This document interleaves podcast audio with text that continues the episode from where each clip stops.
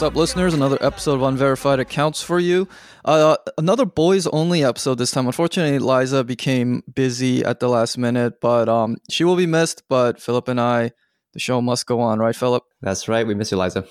And once again, a reminder if you like us, please subscribe to our pod, leave us an excellent review if you like it, uh, and and recommend us to all your friends. Yeah. Uh, so, how, how you doing, Philip? Not too bad. I, I'm a little bit um, sore in the triceps because I, I went to the gym for the first time in a while. Our condos let you book the gym for like a private private period of time, for like an hour at a time. So I did that just for just for mental health mostly, and uh, realized how out of shape I am. The, the sad thing is, before the the lockdown and COVID, I was in the best shape of my life. I was like lifting oh, really? the most I'd ever lifted in my life, which you know objectively is not that much, but you know for me it was it was like great progress. But then I haven't been to a gym in almost a year. I don't want to go back and find out how much I've like shriveled up. But you know, at least I didn't gain weight during COVID. That's that's a you know that's one thing. That's a good thing. yeah, get it. Better get back to it. Got to get hot for your uh, your TikTok account. You're going to start up right after the lockdown's over, right? uh, we'll get to that because this uh, episode we're going to talk about a bunch of things, and we've been wanting to do an episode on the movie All My Life, starring Harry Shum Jr. and Jessica Rothe, because it's like one of these rare romantic comedies that sh- that uh, star Asian guys, uh, particularly like full Asian guys. Then we wanted to talk about the Big Sick for for a while too, and then um, lately these uh, TikToks uh, that talk about not only Asian fetishization but uh, fetishization of Asian men, which is a whole new angle that we have not really seen in this, uh, you know, very long and established dialogue before. So we'll get to that. But before we do, just uh, you know, just some things to get through in the week. Oh, I also wanted to say, Philip, you were just recently on the Escape from Plan A uh, podcast about where, where you talk a lot about your your you know background in tech and and your latest uh, thing about quitting your job. You, you wanna mm-hmm. you wanna talk just briefly about that? Let our listeners know. Yeah, I, I guess I've been running a, uh, this kind of like tech and labor series for some time with uh, Jess on the Escape from Plan A team, and uh, we, we talk about startups and stuff. We talk about a bit about my company, but finally, I, I actually ended up leaving my job a lot because of the kind of conversations we have on Plan A. And so I kind of did a bit of a tell all on what that experience was like and our kind of our thoughts, Jess and I, on on the state of tech. So it's a it's a good listen, I think, for people who are thinking about their careers a little bit these days. So we, we can link it in the, the notes or something. Yeah, I was listening to okay, so I, I went to sleep at like six a.m. last night. I just like could not fall asleep, wow. and that podcast uh, was one of the reasons why I was like listening to it. So I, you know, I kept up. Uh, but before I was also, you know, sometimes when you're just like so engrossed in a book, and you're mm-hmm. like towards the end, you're like, I gotta finish it, I gotta finish it. Yeah, yeah, yeah. Um, I was reading Eileen by Ottessa Moshfegh, which for the first half I wasn't that into. I mean, it was okay, but then the end gets real good. So I, I was up all night trying to finish it. I think the last time I had that was uh, when I was reading Frankly in Love for our, for our podcast. Oh yeah, oh yeah. Again, yeah. Uh, hey, that's uh that's another episode we did. Uh, that was on Escape from Plan A, so you mm-hmm. can go check it out there. Okay, so just this week, um, I want to get to our, our topics. I think there's a lot of juicy stuff to talk about there, but I just want to go over this tweet that has to do with the the Capitol uh, riot, Hill riots. Which on this pod we we kind of like are kind of tired of talking about. But hey, this t- tweet is so bad that I thought I think it's worth a mention. so this is by I'm pretty sure like a like a blue blue resistance type. She tweeted, "When Hillary lost, we knitted pink caps, marched peacefully, and donated to Planned Parenthood. When Trump lost, they built a gallows in all caps, stormed the Capitol, and killed a policeman. No, both parties are not the same." And this has almost 60,000 likes. Yeah, seems to be a very popular tweet.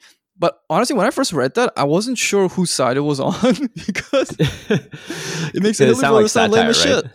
Yeah, and um, I guess like killing someone obviously not good, no matter no matter who the victim is. But just the the difference in fervor and dedication, I thought like I could easily see like a, a MAGA person doing that to to troll the the weak uh, libtards or whatever.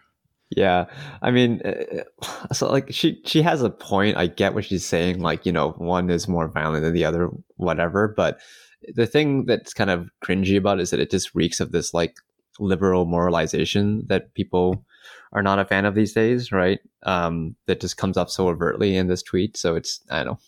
Yeah, it's like we're, we're the we're the good boys and good girls. Uh, please, please give yeah, we us. can we can do no wrong. You know, we can we can cut our stimulus bill um, uh, uh, promises right that we promised you throughout the Georgia state runoff. Um, you know, get away with that, right? But we didn't fucking build you know a fake gallows, so yeah, you know, uh, it's just like. Uh, But the, the fact that it's like so well liked and circulated shows that people buy into that. You know, True. But then again, like the dumbest shit on Twitter gets uh, liked.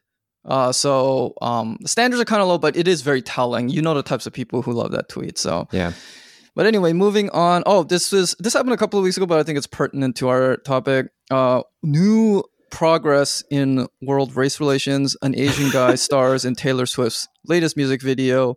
Uh, I don't know the guy's name. While I look it up, Philip, why don't you give us your thoughts? That was like that was over a month ago because I think I shared it with you guys in our, Oh, our yeah? chat some time back. Yeah, I was I was watching it. Um, I think I watched it because I got I was just flipping through like the explore section of because I don't really watch music videos on on YouTube that often except for like old stuff and like maybe some K-pop these days. But I saw the thumbnail for Taylor Swift's new video and there's this Asian guy. And is that like am I you know are my eyes deceiving me? Like what the fuck? um, so it turns out he's uh he's actually one of the um uh lead backup dancers uh, on her team, um, Mhm. and she decided to feature him in this video. It, it didn't feel like she was you know doing it for woke points or whatever. Like you know it just felt like it, he's he's a you know great great actor dancer, so she brought him in. Mhm. And uh, yeah, there's a little bit of uh, a fervor on me- social media over it. He's a good looking guy. Um, you know, it's a nicely done video. I'm, I'm not, you know, I'm not too down on Taylor Swift's videos and her music. Like uh, some of them, she has some good hits and stuff. So it's kind of nice to see, but very surprising for sure. you know, Taylor Swift has been all downhill since 1989. That album sucked, uh, and I have not liked her since. I, I will unashamedly admit I'm a big fan of her previous two albums, especially Red. Sure, yeah, Almost yeah. every song on that is great. But um, yeah, ever since she went all like pop and synth, it's just like, what the hell is this? That's how they all go, right? On on some future album, they got to do a synth a synth album, and then Yeah, and I like Yeah. synth pop, but it's that, that's not that's not Taylor Swift. yeah, isn't, Um, CHVRCHES like your favorite one of your favorite bands? Yeah, and you know, you you like that kind of stuff too. So Mhm. yeah, we're we like it. We just don't like it when somebody who she's betraying her country roots, you know, that kind of stuff. Anyway, um, oh, also uh, Kumail Nanjiani Roid controversy, but I think we can get to this when we talk about the Big Sick. So let's push that off for now, and let's dive into the topics at hand. Uh, so let's let's talk about All My Life, which is uh, this movie that came out in like late December. It's this romantic comedy starring Harry Shum Jr. and Jessica Rothe, and it's based on a real story that didn't it take place in Toronto? Uh, I don't, I don't know if it did. Maybe one of them was Canadian, but like, I don't know if it did in Toronto. Yeah. Okay. Uh, but anyway, the long story short, this is about uh, a young couple who, you know, fall in love and then they get engaged, but then it turns out the guy has terminal illness. Uh, and but they they go on through with the wedding anyway. And in real life, this was, you know, celebrated. They they had this GoFundMe, I think, and people really wanted them to because I don't think it was known at that point that he was 100% not going to make it. There was still s- some small chance. Uh, but you know, th- this was seen as very sweet and romantic, and unfortunately, the guy Solomon Chow ended up passing away. Uh, so this movie is to commemorate them. And okay, so Philip, let's get your thoughts on this movie. Uh, so first off, it, it, it did take place in Toronto. So Yeah, see, right in your story. backyard. But the, I don't think the movie. It, it does. It's just like a generic. yeah, North it- American you, you don't really know what city it's in. It has this like canal that they feature a couple of times. It's like really nice looking. I'm sure it's you know from some some city in the states, um, but it's not New York. It's not you know it's not Chicago. It's not LA or whatever. So Mhm. I don't know. Yeah. yeah. I, I you know I I thought the movie was all right. I I don't know if I I, I liked it in the sense that it's just like you know it's a decent like you know nice movie. Um, obviously like the fact that it featured um, uh, Asian male lead, which is just something you don't see ever, basically. Um, Harry Shum Jr. is he's a pretty good actor. He's actually not bad because I don't know, like you know, the the thing that he was like kind of touting for himself as an actor was he appeared in Crazy Rich Asians, but he appears Well, like appeared as being very. generous. yeah, he's he's a, he's it's basically a cameo because he's he's famous from Glee, right? Um, I haven't seen him in Glee. I'm sure he's he's pretty decent in it, but like, I watched seas. I think I watched a couple of seasons of Glee when it came out. is he like a side character? Like, give me some background on what what his character was like in Glee. Well, he was supposed to be the, the hot jock who never talks. He was essentially Oh. a, a set of abs on legs. Um, he was he, his character was Mike Chang, and you know he's, he showed off a lot of dancing. He I, I think he was like everyone thought he was a jock, so nobody thought he he'd be into like singing and dancing. But turned out he was this really great dancer. Does he have lines though, or does he does he actually literally never talk? Not in the seasons I saw. I think later on they developed his character more. Okay. But he was just like pure eye candy uh, for Yeah. like the first couple of seasons, which you know at the time and, and still would be kind of, you know, very jarring for for viewers. But I've seen him, I think in uh, in like a couple of like Wong Fu uh, Mhm. web movies, and to be honest, I was really worried about his acting because he wasn't the most convincing in those. But I thought he was, I thought he was good in this. Like, um, you know, for yeah, a he was, for a was really rom-com, good. Yeah. n- no cringy moments. Um, and you know, since the a rom com, there's so much potential for that. But uh, if there was one thing I did like about the movie, I did think the two leads worked very well together. like that chemistry you're saying yeah I, I kind of agree with that i mean like in, in terms of the acting i i have this thing where i'm like i kind of understand why there's a tough time. This is going to be a very un- unpopular opinion but I, I feel like there's not a lot of really great asian male american like english speaking actors out there. Um and i thought this because i when i watched um your favorite your favorite show chris uh master of none right? In season one they feature somewhat prominently with some fan- fanfare uh, Uh, yeah. uh, Dev's best friend Brian, right, uh, who who is later replaced by you know um, Arnold instead, right, as as a, Mhm. a as a as Dev's sidekick. Um, but like the the guy who plays uh, Brian, he's like very okay. He's not like a particularly great actor. He doesn't deliver his lines super well, right?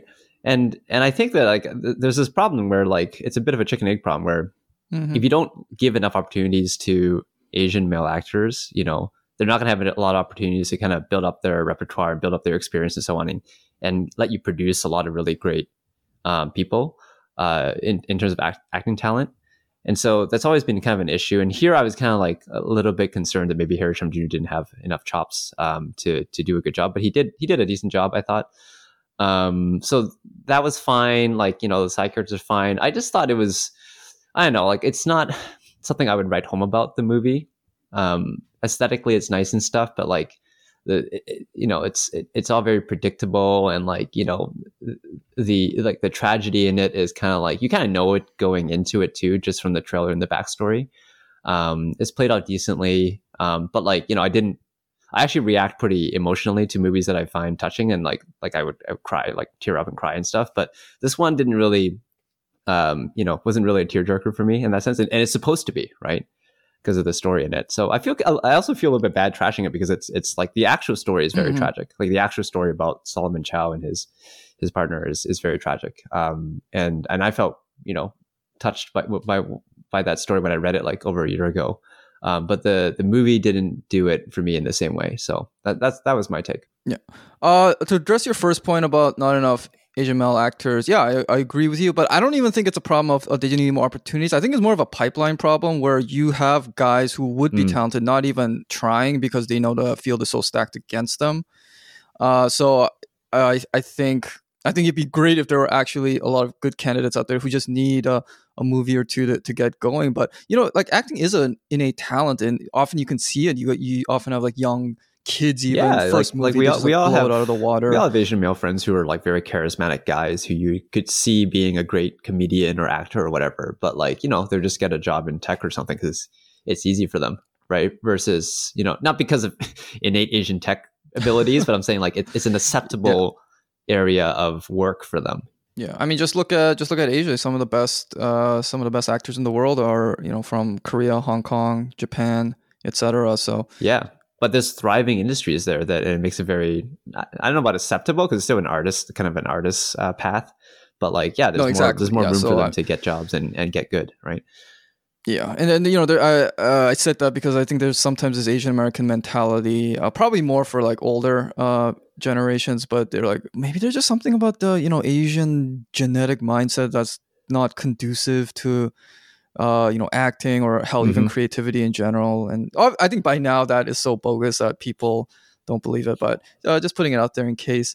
And then uh, about the movie, yeah, I think the the fundamental problem with the movie, which I will say I enjoyed a lot more than I thought I would, but maybe just because I was my expectations were very low. Um, but as I said, I, I thought it was Uh, the two leads had good chemistry. Like you know, like the opening scene, I already like red flags were going on because let me lay out the scene for you. It's like the the main actress and her two best friends are at a bar, and then uh, Harry Shum Jr. and his two best friends, one of whom is Jay Pharoah of SNL fame, uh, uh, are hanging out, and and and the Jay Pharoah character approaches the women, and you know he's like he's like macking on them, and then um, the the main uh, Jen, who's the the main uh, actress, lead actress, is like eyeing Harry or Solomon, his character's name. And I'm just like, okay, th- this is going like too fast. Why does she like? We don't really know. And then um, I'm like, how are they gonna just like force these people together? But except for that rather abrupt start, which helped, may may be like how it really started their relationship. I thought after that it was believable why they'd be into each other. So, you know, I appreciated that. But I think the fundamental problem with the story is that you got this great tragedy looming over their heads, but a lot of times it seems like an afterthought. Like Harry Shum Jr. Is in, looks incredibly healthy and robust throughout the whole movie. yeah, they try to do his makeup but to make him look like a bit pale and maybe slightly emaciated, but he looks pretty fit throughout. yeah, but I mean, he looks yeah. he looks great throughout. And I'm not saying just because you have cancer you gotta look like a ghost, but uh, you know, as as I said, if you if they didn't mm-hmm. say it, it would be hard you, you forget that he's actually terminally ill. And I thought a really interesting movie could have been made about this. Like, what if really um, you were a couple and you knew that your, your wedding day was pretty much going to be like one of your last days as a couple? How would you approach that? And I thought of a movie like The Barbarian Invasions. Have you ever seen that? No. Okay, so it's a Canadian movie, probably the most like um, honored Canadian movie in terms of academic uh, like the Academy uh, mm-hmm. recognizing it. I don't think it won Best Foreign Film, but it's very well regarded. It's about this professor in Montreal who has like a terminal illness, and it's all about euthanasia. Okay. And and the way he chooses to go out is he has this like big uh, backyard party for all of his uh, loved ones and everything. And at the end of it, he has his daughter uh, give him a lethal injection of, of morphine or something. So it, it's a very thought provoking movie about you know the nature of death what is the best way to die what's your obligation to your loved ones as a terminally ill person yeah and I, I think this movie was it, it would have been out of its depth to address those things. But yeah, you're saying you're saying that the barbarian invasion actually addresses those issues in the movie, like they kind of tackle the emotion, emotionality, oh, yeah, yeah, yeah. and so on. Yeah, this yeah. movie doesn't do that at at all. I feel like that was kind of a missed opportunity, but it's not. It's not. It's meant to be a fun like I, I know you're not seeing this in the theater or whatever, but it's supposed to be just like a fun kind of like you know go see with friends kind of movie, right? It's not really. It, it's still a little bit. It, has got this very serious dramatic side to it, but it's also meant to be a little bit lighthearted as well. At least the first half. So mm-hmm. I, maybe that's what kept it from, you know, in order to keep it kind of not PG, but like to keep it kind of like palatable. It kept it from exploring those themes more deeply. Yeah, it was. I think it was too heavy for for it to to go into that stuff. Um, yeah.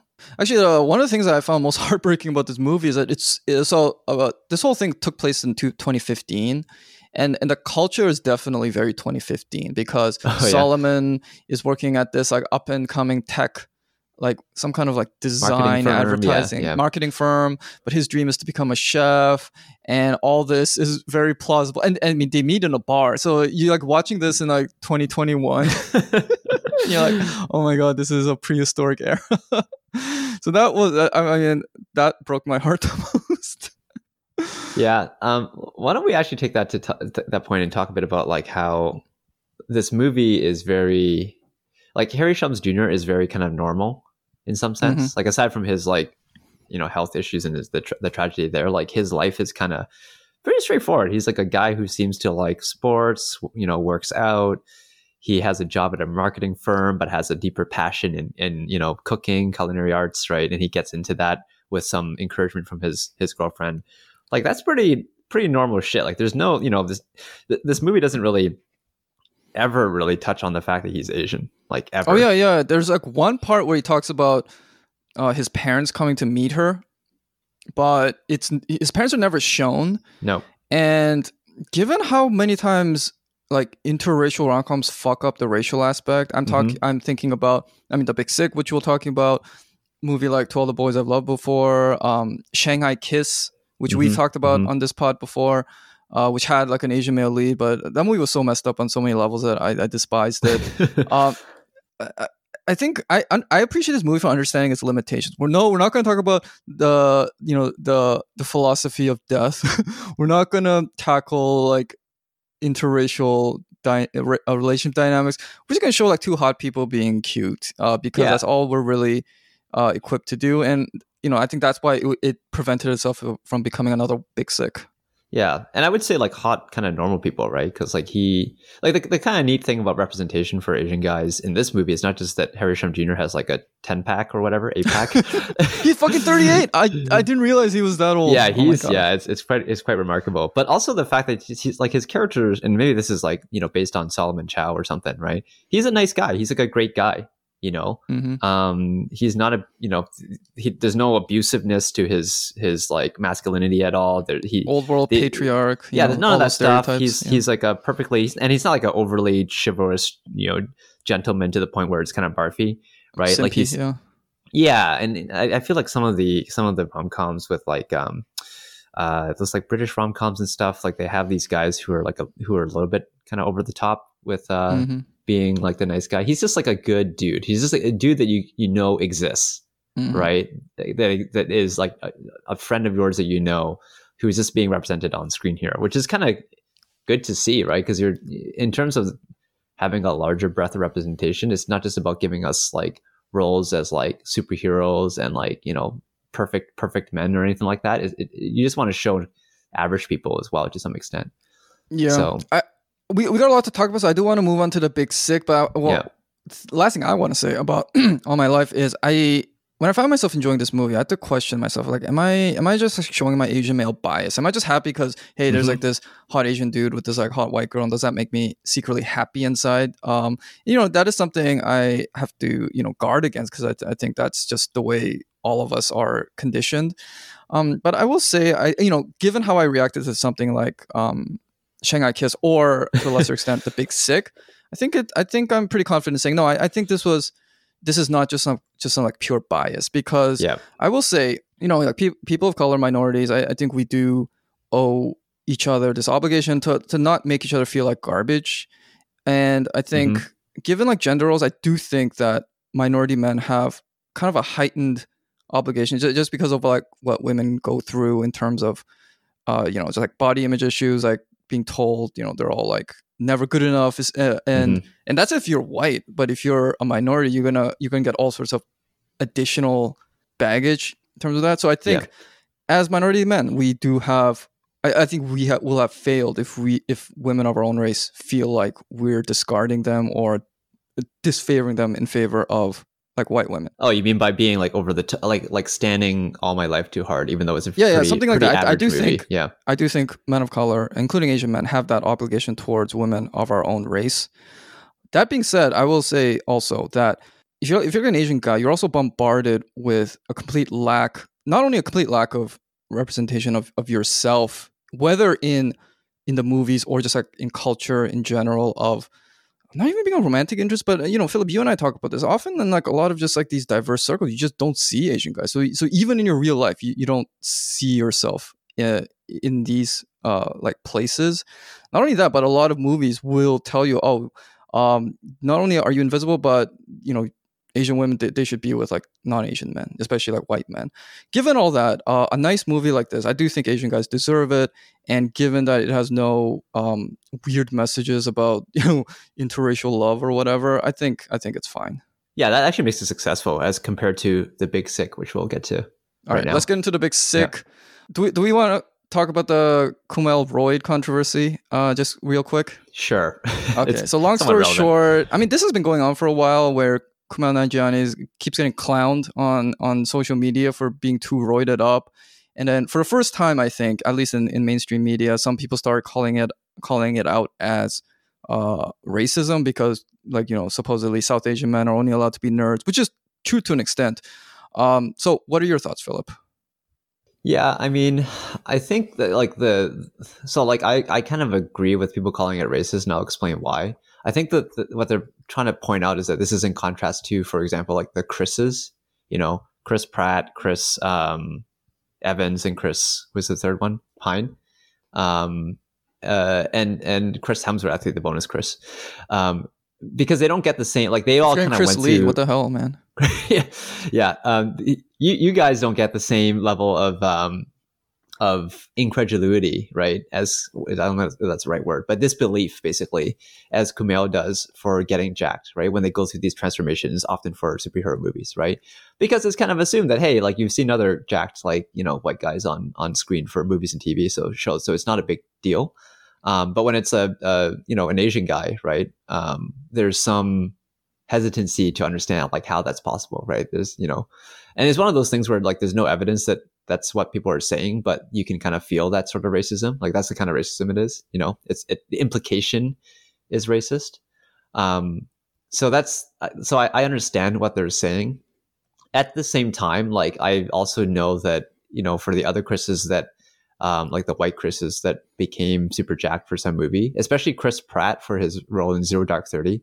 Um, there was, I think there's there's been some kind of like people saying, oh, you know, like when these these actors they like have to you know get get bulked up for a, role, they'll get like a trainer and they'll probably do roids or you know some regimen, some like you know um, maybe not safe regimen in order to to get bulked up that quickly for that movie.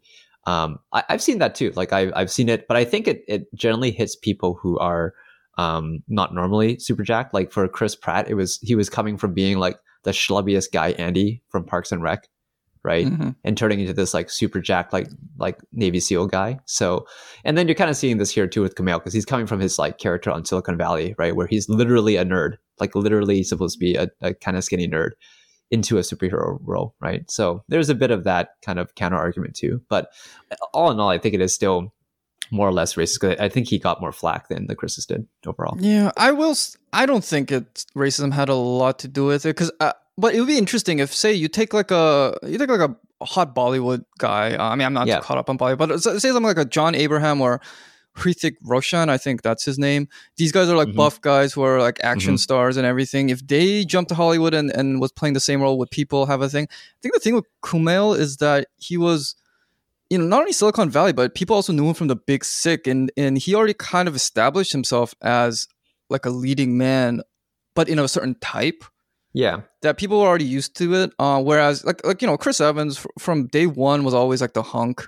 Um, Chris Pratt like a lot of it had to do with just like weight loss because he he was he was like a fat guy I think in Parks and Rec right so sure. it, but Kumail was already like well he wasn't like in perfect shape but he, he was like a slim you wouldn't you wouldn't call him like fat and then uh, all, his transformation was all about all about muscle so I don't think it is although it is obvious that there is you know like bias against South Asian guy. so it's it's hard to say I don't think he's the best test case though for for this theory because of because of those factors but anyway um moving on to the actual movie itself. So I had not seen The Big Sick until very recently.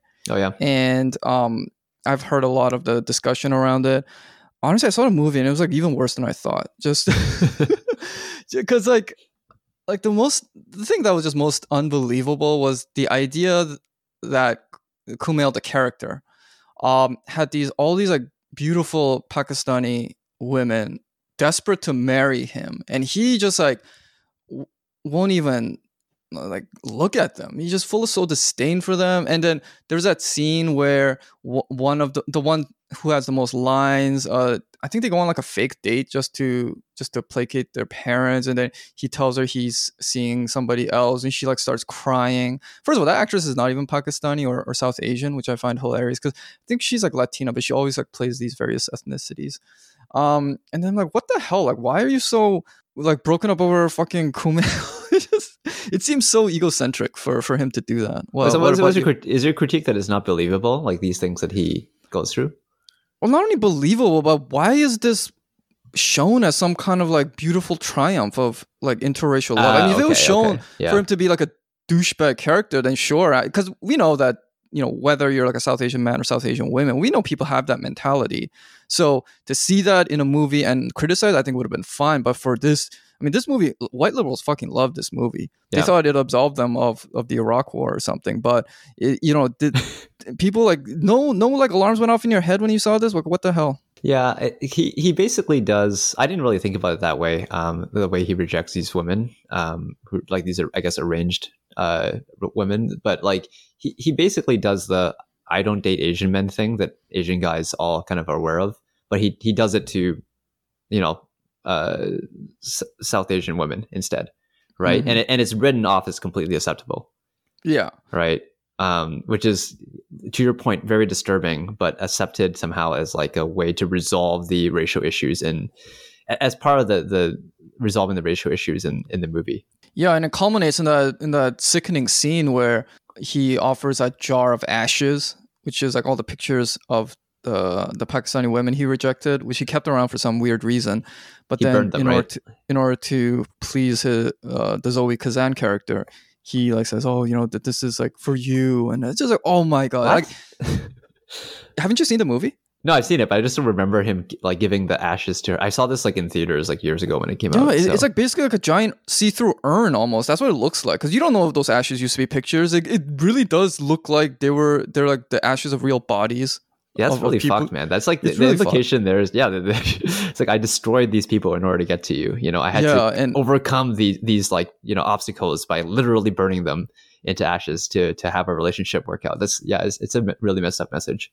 Yeah, and anyway, so yeah, the Big Sick. Uh, yeah, th- this movie sucks, and you know, as I said, when it came out, all, all these like fucking white liberals loved it. I hope it ages terribly because it deserves to. Um, so yeah, okay, so why don't we move on? Okay, so I think this brings up uh, an interesting line of dialogue that I mentioned before in the intro. So you have like All My Life shows like uh like an Asian guy with a white girl. Same thing with the Big Sick with an Indian guy or a Pakistani guy to be precise with a with a white girl.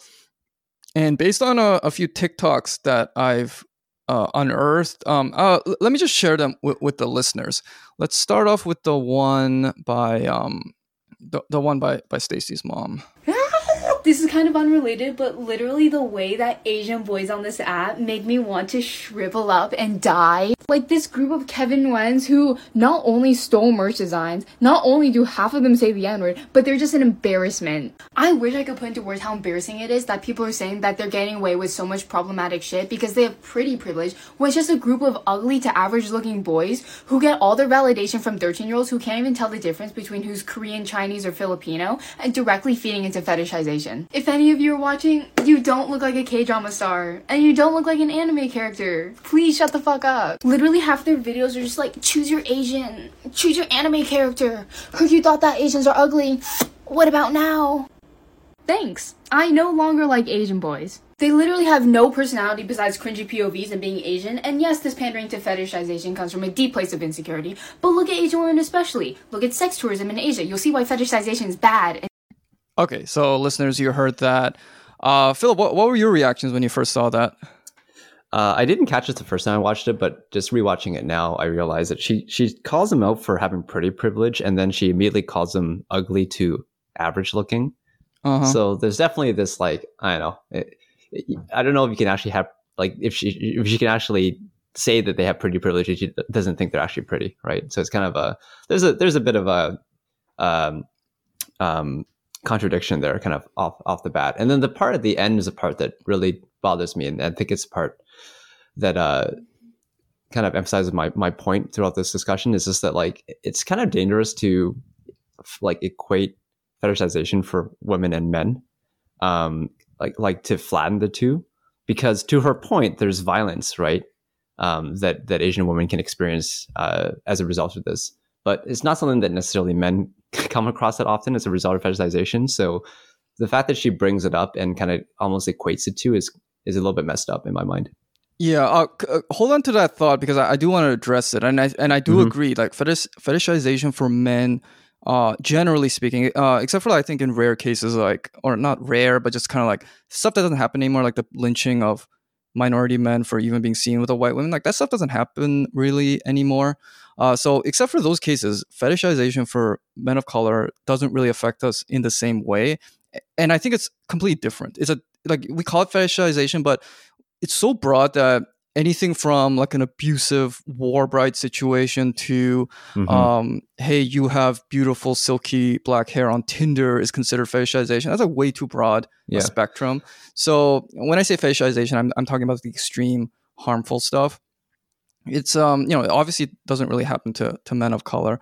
But um as for my reaction, um, I was actually happy when I saw this because I thought that it was, I think, a healthy change in in the way that like Asian American men and women often have talked about each other in years past. Because I don't, I can't see a video like this being made even like five years ago because, uh, no, because like there Oh, would have see been videos yeah. calling out Asian guys, but it would have been more like, oh, you're you're just a bunch of like bitter, sexless shut-ins who are, who are just Incels, blah, jealous blah. Yeah, because because you're not as popular as us. Whereas this video, as you mentioned, it, it basically has that um, oh, you think you're hot, but you know what, you're not energy, Yeah, that's that's right. That's right.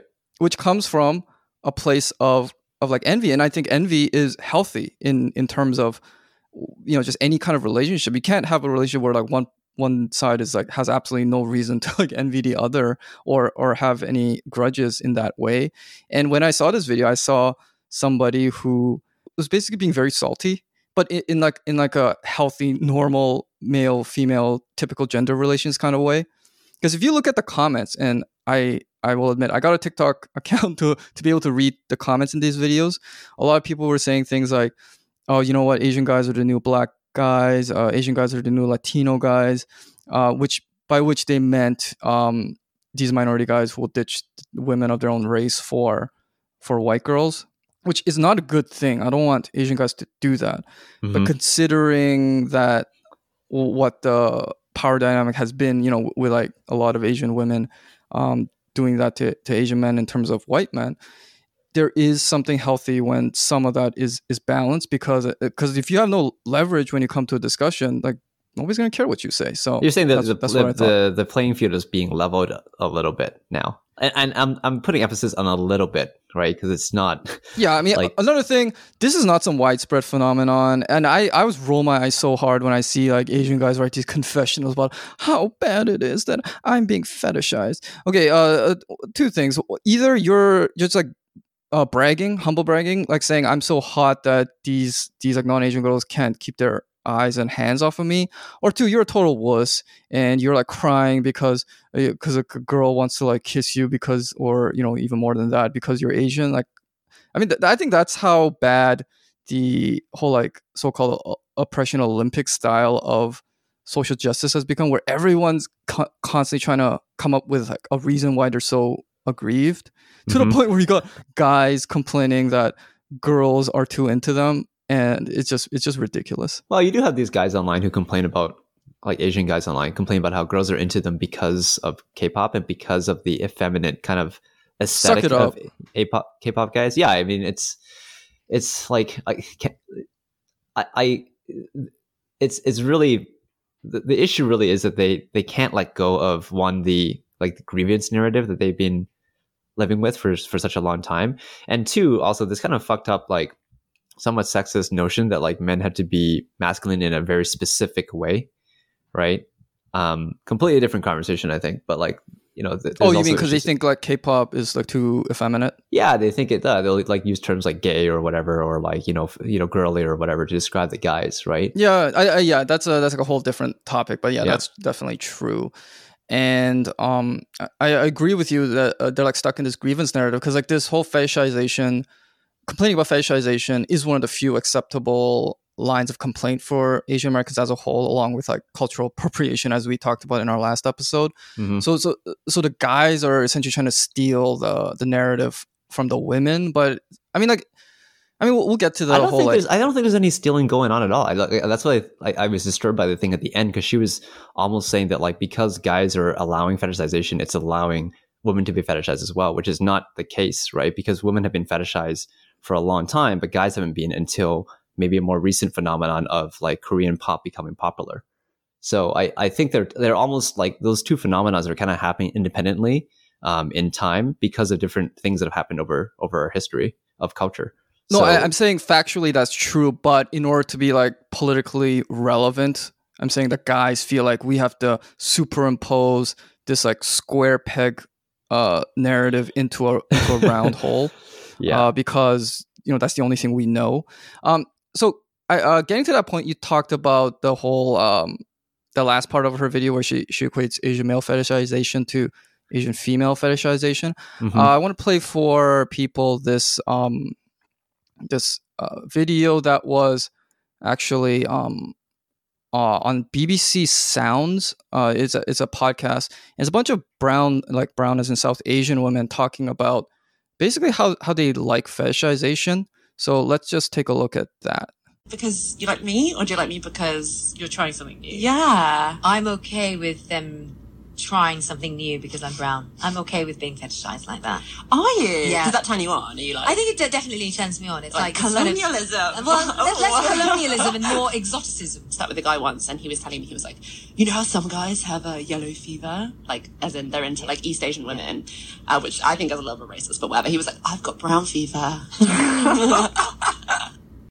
So, so in that clip, you've got some like British South Asian women, uh, one of whom explicitly just admits she likes being fetishized, and you know they, they just kind of go along with it. And I think that is one of these unspoken truths in that fetishization, obviously in the extreme, is terrible. It leads to sexual assault, um, you know, very bad harassment, and all that. But as I said, I think this term is too broad and it captures a lot of behavior that that shouldn't uh, I think be included in the same in the same categories of extreme acts. And th- that and what I'm talking about is just like the residual benefit of being seen as attractive by virtue of your race.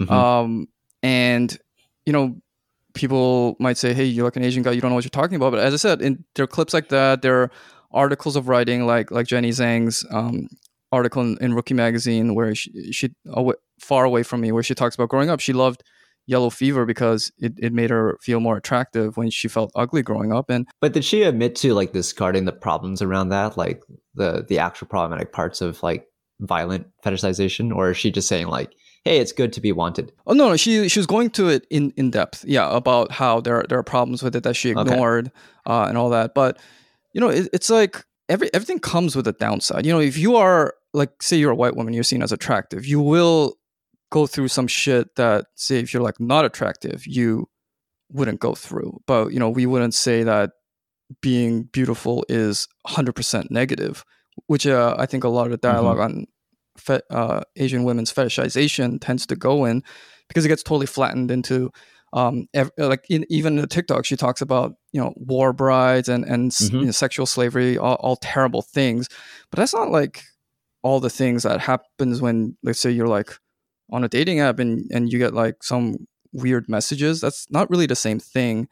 And as I said, I think there is this side to fetishization when you look at listen to like videos like that BBC video or you just go online and especially when you look at say things like, like that black women say uh, just yesterday i was in this uh, subreddit for the first time called black girl diaries and there was this post by she, she was a black woman and she was talking about how depressed she was because she had put up these pictures of herself on social media but she actually wasn't getting fetishizing comments.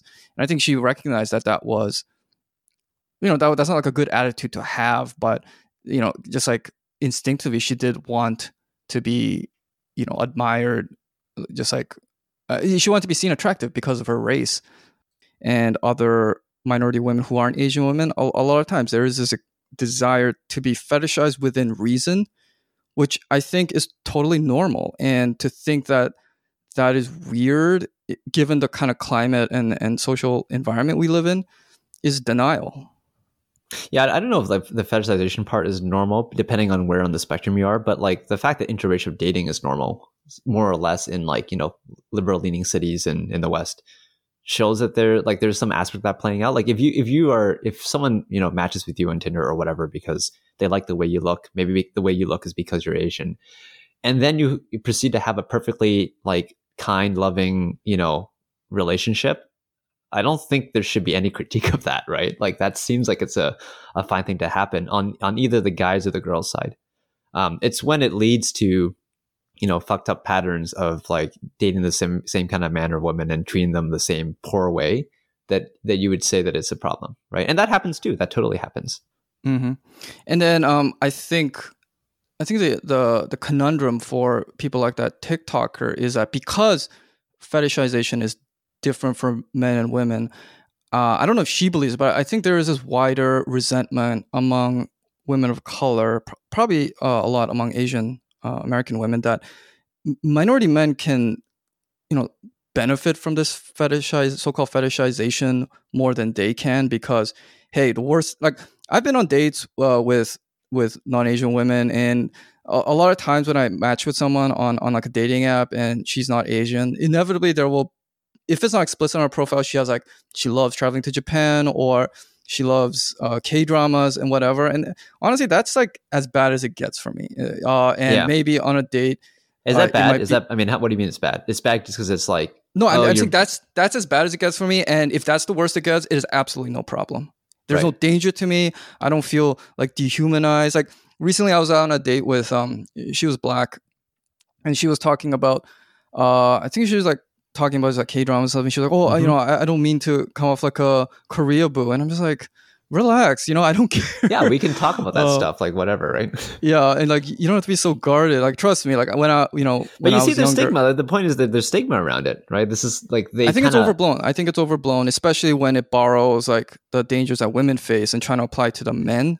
Yeah, I think it, it comes off as a little ridiculous, and I think that's precisely the issue for I think a lot of people in that they don't think it's fair that the guys can uh basically like enjoy themselves a lot more easily with this than women can, and I think the attempt to Mm. equate them is saying, hey, if we can't do it, then you can't do it, kind of thing, because and I think that ultimately underlines that this low grade fetishization is something we all aspire to to be seen as attractive because of our race, but not to the point where it becomes distractingly or embarrassingly so. Is I think seen as the for the average minority, Asian or otherwise, the ideal point to get to. And I think we're in denial about that because it, it again betrays our uh, desire to be accepted by white people. Let's be honest, interracial relationships almost always means minority plus white. yeah, I kind of hear where you're coming from. It's uh, it it is. I mean, I, I don't know what to do about it though, right? Like, do you do you just like let let things continue as is? Should we critique it more? Should we critique one side more? What's your thought on that? Uh, I, I guess I guess being So uh, okay, the- so actually, maybe this is the answer. Actually, th- and this is something I've said to you before. It's like if the claim is that love is love and everyone deserves love, then maybe we shouldn't be critiquing any of it, and and really you're just observing it and letting it happen. Right, but I, I think the problem that with especially Asian Americans, that's so much of our like kind of like political social valor comes from complaining about fetishization. Otherwise, like nobody really listens to us. Yeah. So I think we have a vested interest in making this like a dire issue, which is, as I say, why even Asian guys who've long complained about being seen as sexist, or some at least some of them are now trying to cl- complain that they're seen as like too sexy. Like, come on now, you know. Yeah, too sexy in a way they don't like. Yeah. Yeah, I mean, as a as a guy, you, you see that kind of stuff and be like, "Who are you trying to fool?" You know? No, it's definitely bullshit. I, I, but I do understand. Like, I do understand. Like, even the anecdote you shared with like going on a date and someone bringing up K dramas or something. Like, you you are you know a person who would have a perfectly fine conversation about that. You know, but I can see some guys who like have no interest in that kind of thing. Um, go on a date, have this come up, and feel bad because it feels like they were picked because of the shape of their eyes, right? Rather than because of whatever their personality. You know, I, I can kind of see that. I just don't think it's a quote unquote problem because it, it's not going to end up in some sort of violence for them, right? Yeah, and also, Um, like, what what were you hoping to be seen Like as? the, It- the, it- the it negative sounds- side of it is that you'll have a, a boring conversation. Yeah, I mean, it sounds like they were hoping to be just taken for a white guy. Um, which Yeah, is which is kind of a long criticism we've had about you know those like yellow fever articles written by Asian American women, which at the end of it really seems to be saying, you know, I, I just want like a normal white guy to to like me for for being Asian, not not not like a creepy white guy. So if you're like an Asian guy and you're complaining about, you know, being liked for, you know, K dramas, well, what did you want to be liked for? Did you want to be mistaken for? yeah, but I think I like don't know, like- not all not all Asian guys, especially you know because there is this contingent of guys who don't want to lean into K-pop and and Asian like Asian Asian culture. They want to be liked as an Asian American, but there's such a such a dearth of like culture there as we as we talked about many times Mhm. on this pod, right? That like what does that mean? Like you want to like me because I like I don't know boba tea? Like I don't really know what that means. Um, you know, and again, going back to the movie all my life, like it's kind of interesting to see um, Solomon depicted as just like a normal guy who happens to be Asian, and like I guess the only Asian thing about him in that entire movie is that he he cooks some like a few Asian dishes, but not all of them, right? Like that's yeah, it. he makes That's- that Chinese sausage stuffing. yeah, which I- like I which is like try. cool. Okay, great. Like it sounds great, right? But like he doesn't, you know, nowhere in the show does it show him leaning into any other aspect that we consider Asian. Um, Yeah. maybe there's a lot of guys who want to be like that, and and things like that will help make it easier. But in the meantime, like people are interested in in um, Asian culture because of the explosion of certain aspects of of uh, stuff coming from Asia, like K-pop, and so that's what you have to live with for now, right? Yeah, I also um I I tried to crowdsource uh specific incidents of these Asian guys like fetishizing themselves to uh non-Asian girls, which I'm sure happens, but nobody was able to send me any proof of at least at least straight Asian guys, but I'm sure it happens. I'm curious though what what is the definition of fetishization? If they're like oh, you know, call me Jungkook or something. Um, again, that's like that's that's yeah. such a flattening of fetishization, uh, which you know to me means something very serious and, and quite dangerous.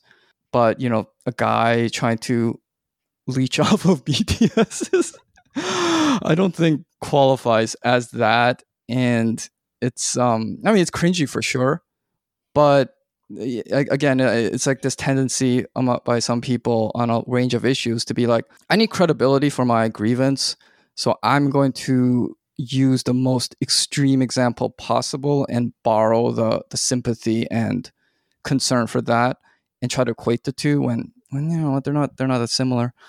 Yeah. Uh, I mean, I think underlying all this is this like bigger issue that I, I brought up about like now that Asian culture is becoming more popular, Asian Americans in particular, like that the diaspora is having a hard time dealing with it. Right. And and this is just an example of it bleeding into like the gender wars, which is like always ongoing, never resolved, always very messy. Um, but yeah, like we don't know how to deal with it yet. Like the guys don't know how to deal with it, the girls don't know how to deal with it. We haven't really like gotten to any kind of point of reconciliation around it. Um, so it'll be cu- I'll be curious to see where this goes. I, I also think again, like not to overblow things, like this is still a tempest in a teacup. Like you said, no one really cares about this shit. Like it's a very small group of people. Um, though it is interesting to see how much of this is picking up on TikTok, just because like for Gen Z, it's like that's where a lot of you know conversation and stuff happens. Um, Yeah, I mean, I think uh, like in terms of sheer numbers, I think this is very small. I don't think.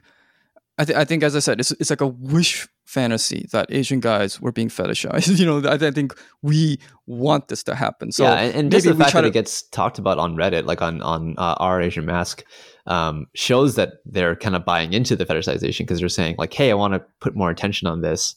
You know, this is on my mind right now. yes, You know, But I mean, as I said, on those like TikTok videos, uh, I look at the comments. Most of them are by women.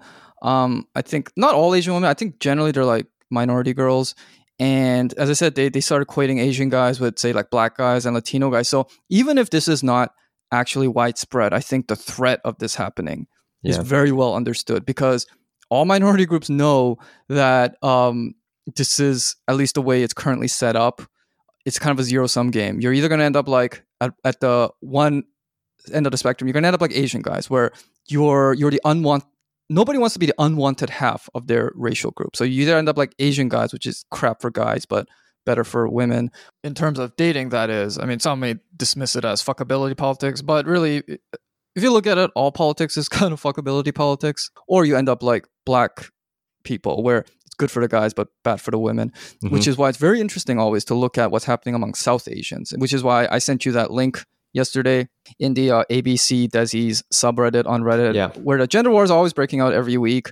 This time, um, it was uh, I think it was a, a brown guy saying there were these like cringe uh, TikTok videos where anytime there's a there's a brown guy with a white girl, that all the comments are like brown brown boy made it or or something. yeah, uh, and then they had their own videos because as i said like uh, if you look at the south asian community uh, they have some of the lowest interracial marriage rates uh, you really you know generally speaking it's, it's most common to see brown guys with brown girls and, and vice versa there is no like gender imbalance yet but they are obsessed with this topic, just like with every other minority group, because we all understand what the possibilities are, because we've seen it happen to other groups.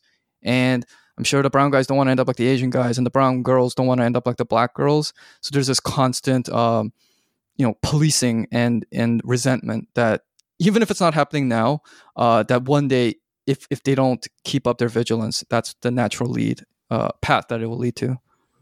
It's funny, like all this, like um, you know, what you, you described as the vigilance. So, like, what does the vigilance actually do? People were just complaining about what is the zeitgeist right now, like what's actually happening. The thing that's actually like making changes in in people's perceptions of like who is attractive, who is dateable, and so on, actually has, I think, very little to do with the conversation. Maybe it has some to do with the conversation online, like probably not. But like, I, I like to think about how you know you have these groups of um, you know rebellious Asian guys online who have like learned to like themselves and are now demanding to be more dateable. Seeing the rise of like K-pop and like even things like Crazy Rich Asians and this movie All My Life, where you know Hollywood has decided to show some Asian guys, like some good-looking Asian guys online, uh, or sorry, on on screen, and it's probably that that's changing people's perceptions, like that they see, oh, like there are you know there's people who are Asian who are attractive, and maybe I'd be interested in dating them. Like that's probably where the change is actually happening. It's not happening in these like very sometimes very painful battles like these gender wars online like i don't think that that's actually making any change it's just causing more rifts in the the two sides of anything oh yeah definitely these these discussions like the the average person engaging in these they don't have some grand plan in mind where they have like uh you know a set goal coordinated effort. It's, didn't it's more a, just like didn't they make a porno at one point? Oh yeah that's the uh, the asian identity porno. Yeah. But it, it's all individual like griping you know that that's all yeah. it amounts to. And then it, it, because it's it's relatively common it looks like some unified effort because a lot of people are going to echo the same things. But there's no grand plan in mind. And i mean you bring up things like k-pop but the, the important thing to realize about something like bts was that it wasn't as if uh, the grammys or hollywood one day decide to pluck this no. unknown uh, Korean band uh, and just just impose top down. Hey, these these are going to be your new idols. It was extremely organic, which is which is a little odd to think about in terms of K-pop. But that's how it happened because I remember when like BTS first started uh, showing up on on American charts, shores yeah. and stuff. I think it was like 2017. Mm-hmm. Actually, this was on a on a date with with a with a white woman who was she was like she told me oh she was a big K-pop fan and even wrote for wrote stuff for it. Uh, she was like I'm going to a BTS concert. I'm like wait a minute, uh, uh, is that Big Bang? I don't I've never heard of this BTS. like who are these guys? Right. Um, then a year later you see them showing up in like the AMAs, and even then there was a lot of skepticism. Like is it just is it just like like you, you know whenever like an asian person becomes popular everyone thinks it's like they just got like china to vote for them or something. Yeah. Um i thought it was uh, you know there were suspicions about that but it, it was just so relentless that at, at a certain point american media realized hey we can't ignore these guys. So uh, why don't we profit off of them by embracing them? Everyone mm-hmm. wants to do like a duet with them and everything. So it wasn't unlike a lot of the the media rep arguments which uh, a lot of uh, Asian Americans, especially Asian guys, think if we just get that one like good looking guy cast in that movie, then everybody will change their minds. No, it, it's it's more the other way. It, there has to be like this groundswell, natural support for somebody, and and the end result is that person rising to that level.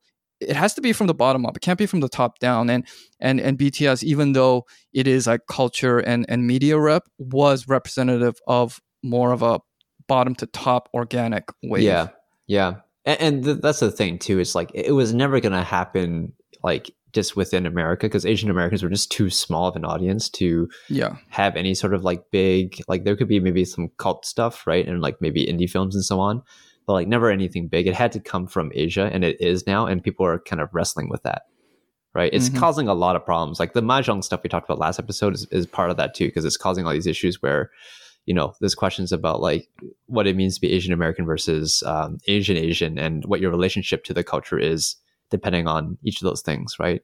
But I mean, I think the last thing I'll say about this is going back again to like the the gender wars is, and and the online discourse is that it's just dangerous, right? Like in the same way that flattening fetishization is is like unfair for men and women, so is like where this discourse uh, discourse leads because all this like anonymous conversation around like how Asian men and women are doing.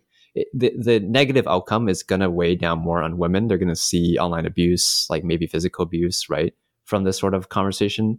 rather than like the guys. So it, I actually am starting to think that like it's it's a topic that like it's gonna keep raging on, but like it's gonna make no progress. What's really gonna make progress is uh like you know 200 million fans of K-pop or whatever, right? That's actually gonna make progress on on how things change.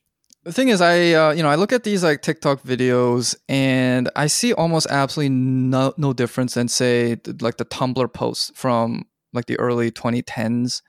Um, it is really the same type of discussions. Like e- Yeah. every every like new so, sub generation of Asian Americans comes across these same things, and the format might be a little different because this time it's like live video, not live, but like short videos as opposed to posts online. But the dialogue really hasn't moved that much, except for as I said, this whole like Asian guys fetishizing Asian maleness is is a new angle. But you know the complaints are totally the same, and the thing that I won't say worries, but it just kind of exasperates me is that inevitably, you know, the, the big like the big shots in this like Asian American TikTok universe are going to age out of this, and there is no next step that for for them to go to. Oh, we don't know Um, what it is yet. I, I don't know about that because there's there's some very popular people who are getting big deals doing like I think like some really big um uh TikTok stars like going to star in a show or a movie or something like that. Like it, it, it branches into it eventually branches back into like the the behemoth that is like Hollywood and the American media system. Yeah, but I doubt that if they do that, it won't be because of this like Asian. I'm, I'm talking specifically about this Asian American discussion. Oh no, no, no, that's not going. Um, that's that's right. So that, that's what I'm talking yeah. about. Like there, there was this one uh, TikToker who who was speaking, um, not, not particularly insightfully, but sa- saying some very like, I thought for TikTok, very blunt and brave things about uh, just like the nature of Asian American male and female fetishization. And then I saw a lot of comments were like, "Oh my god, this is why I follow you. This is so great." But I was thinking, yeah, but we've seen this so many times before, and it's like, where does it lead? It's like it's like a therapy session for everyone, and then there's no follow through. It's Like, are really, people but I'm, like I'm saying is there's, there's not really a like like a therapy session because it, it leads to just more grievances between the two genders. well, And- that, and- that is like therapy for some and people. and potential harassment. It's not a good thing though. So I'm saying like it it doesn't lead to anything productive like you're about to get to, right? Like nothing really yeah, is so coming out of. That's my that's my point in that even just like a couple of years ago, eh, like SAT, as much derided as it is now, at the time it was seen as there were like articles like saying, "Is this like the new Asian American frontier?" Even I wrote a, a, a piece like that. Mhm. Um, but you know, where where did those people go? They'll they'll just go on with their lives. Uh, there's just like a phase. That's what I'm saying. I don't want this just to be a phase in people's lives. I want them to carry on this discussion to like the next level. Like if if like say you're like a, a writer, then then write something about it, um, or or whatever. Because it's like too many times the discussion rages on for like a few years. Usually when I think people are kind of like in their twenties, um, and then and then people just kind of forget about it.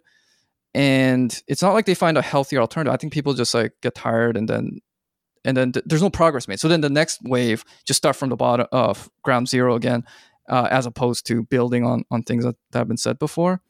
So yeah, based Yeah. on what I've seen before, you know, this is all gonna peter out soon, and then whatever the next platform is, maybe it's gonna be like 3D TikTok, whatever that is. uh, we're gonna have like the same discussion. So I want there to be some progress, and I agree with you. There's a limitation to what these discussions can accomplish.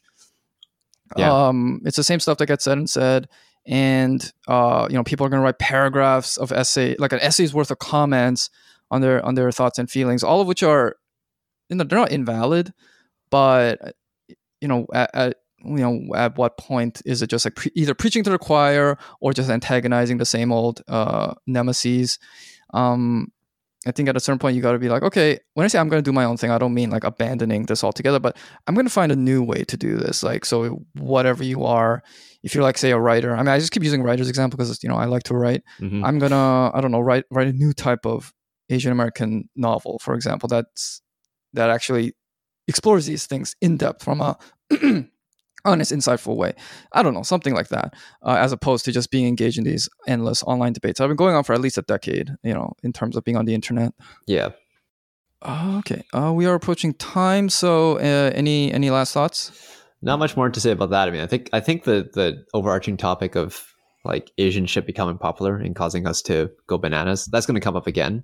Um, but not much more to say. I'm sure TikTok will come up again too because I think the other side is just like you know, like it's a big it's a big space. I agree. Not a lot of progress necessarily making on be, being made on the on the discourse or whatever, but it is a big space, and so it's always interesting to keep an eye on what the kids are up to.